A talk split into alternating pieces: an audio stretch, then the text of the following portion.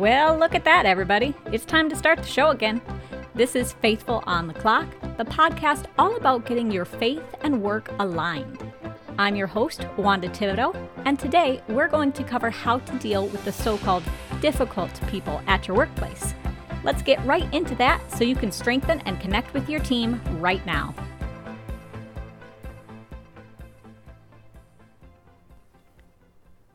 Folks, I'll be honest in that most of the people I've worked with have been absolutely amazing people. But let's face it, I ain't gonna lie, there are some characters out there. I've got a good friend, for example, who rants to me every time we get together, I'm not even kidding, about the nonsense that happens at their job. And I know you all have horror stories of your own, too, am I right? That's part of life, I guess, but it's so important to try to get along at work. Because when you have great relationships at your job, performance, morale, innovation, just about everything gets better because there's good trust as a foundation. So, the first thing is one thing I've learned and absolutely want you to remember about difficult people at home or at work, and I truly believe this, is that there is always a reason for their behavior. Maybe they didn't have anybody teaching them until now, or maybe they're motivated by fear or loneliness or other things. But so often, their reason really has nothing to do with you. It's not personal. And I think that's our knee jerk reaction to think that it is personal. But if you can just set aside the feeling of annoyance or hurt they make you feel for a second, and if you can focus on figuring out what's really motivating them to act the way they do, then you can start trying to hit the problem from a place of empathy rather than just assuming that it's all maliciousness or that they can't change. As an example, I used to work with this person back in the day when I was fresh out of college, and we actually had the exact same role. But I'm telling you, from the minute this individual walked into the office, they could not stop pointing out all the things that were going wrong or that hadn't been done yet, and they would almost always point the finger and complain how badly other people treated them. And every time I was scheduled to work with this person, it just felt like that whole somebody went to the bathroom on my cornflakes. Air just got sucked right out of the room, and I focused on that for such a long time. But then I thought, you know, why is it that this person has such a hard time seeing the positives? Why is it that they look for what's going wrong? And it wasn't until much later that I found out that this person had had a really rough time growing up. You know, um, they had gone through some stuff and they honestly just had learned from that that they weren't going to be treated the right way and that there was always a problem. And once I realized that, I could see how everything on their end was really just more habit. Um, you know, they weren't trying to be awful or anything, they just didn't know how to be different. And so that really changed my perspective of how to approach this person. And I was able to get them to, you know, kind of start looking at how they could be more proactive and confident. And I'm not saying that everybody has some kind of hidden trauma or anything like that. I'm just saying most people behave as they do because they're trying to fill some kind of natural need that they have. Uh, you just need to know what that need is to help them move it in the right direction. And I think one of the best scriptures for this is Proverbs 15:1, and that says, "A soft answer turns away wrath, but a harsh word stirs up anger." People will mirror you. We know this from neuroscience and psychology. So that old saying that you catch more flies with honey than with vinegar, I think that really holds true.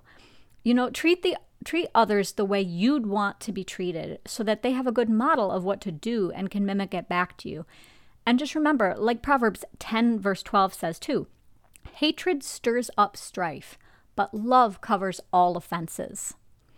And I do think it's instinctive when someone is being difficult for us um, to get offended and, you know, kind of bare our teeth a little bit when things get uncomfortable. But in Luke 6, 27 through 29, Jesus says, Love your enemies, do good to those who hate you, bless those who curse you, pray for those who abuse you. To one who strikes you on the cheek, offer the other also, and from one who takes away your cloak, do not withhold. And 1 Peter 3 9 has the same exact idea, and it says, Do not repay evil for evil or reviling for reviling, but on the contrary, bless. For to this you were called, that you may obtain a blessing. So you don't deal with a difficult person by being as venomous or annoying as they are. You know, if you get down in the mud and roll around with a pig, then you'll look like a pig too. So you deal with them by responding with kindness, always. Don't try to retaliate or any of that because, in my experience, a lot of times that's just going to backfire and you'll be the one to get disciplined anyway. Just focus on doing your job, try to see what the other person needs to do their job, and just let the rest go because ultimately you know who you are as God's heir. And nothing is going to testify to that better than you being compassionate to somebody else. Another big thing is, I think people are quick to forget that relationships are always two sided. Uh, and sometimes, if somebody's being difficult, you're contributing to the situation in some way too, whether that's not communicating enough, you're going after opportunities without considering the other person, that kind of thing. Um, so there are two verses that I can give you there. The first is Romans 14 13, which says, Therefore, let us not pass judgment on one another any longer, but rather decide never to put a stumbling block or hindrance in the way of a brother. And then Matthew 7 3 through 4, you probably heard this one. Why do you see the speck that is in your brother's eye, but do not notice the log that is in your own eye? Or how can you say to your brother, Let me take the speck out of your eye, when there is a log in your own eye? And all these verses mean is that you have to be self accountable. You got to ask yourself, are you being a hypocrite or doing something to pour fuel on the fire? And I think that's really important because if you do that, at least then you can look back on the situation and say, hey, I changed. I did everything I could to resolve this. You have this opportunity to be vulnerable with the other person and to show them that you're willing to try to do better. And once you show that vulnerability, a lot of the time, not all the time, but a lot of the time, the other person, then they're going to let down their guard and tell you what the real issue is.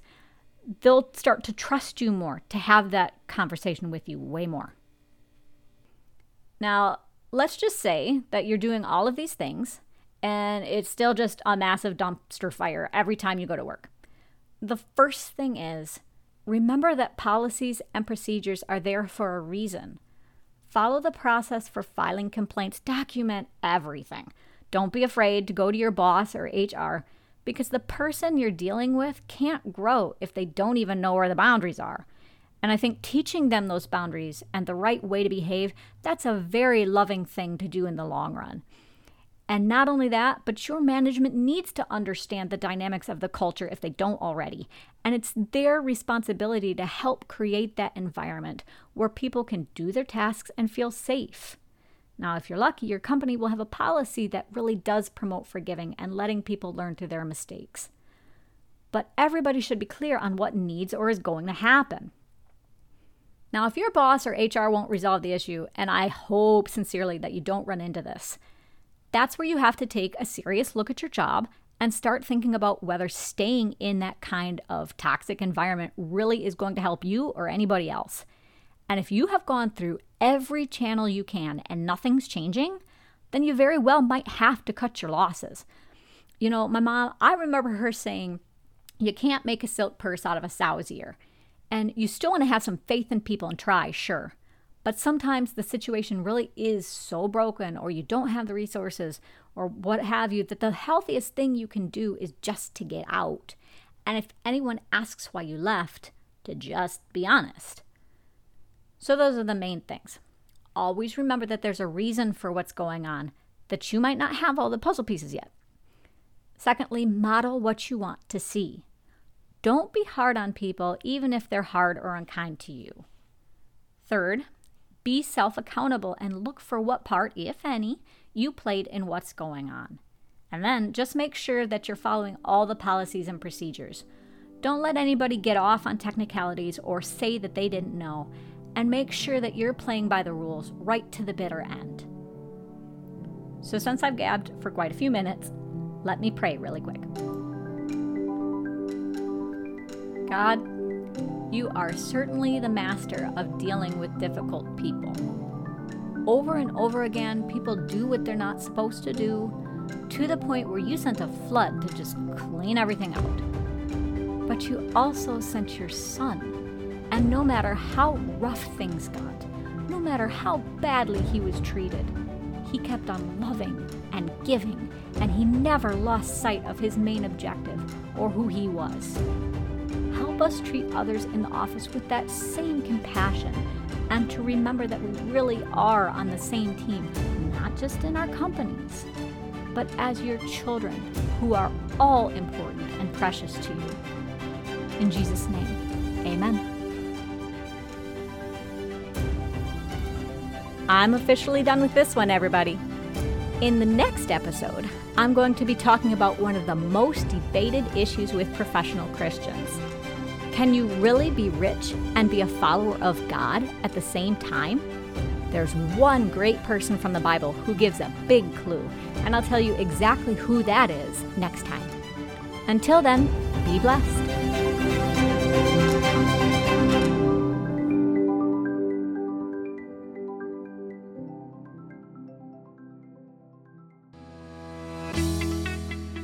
Like what you heard and want even more great Christian business content?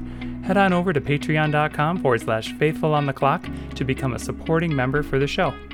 You'll get access to options like early episode access, bonus episodes, videos, Bible studies, curated articles, and more in a tier plan that's right for you.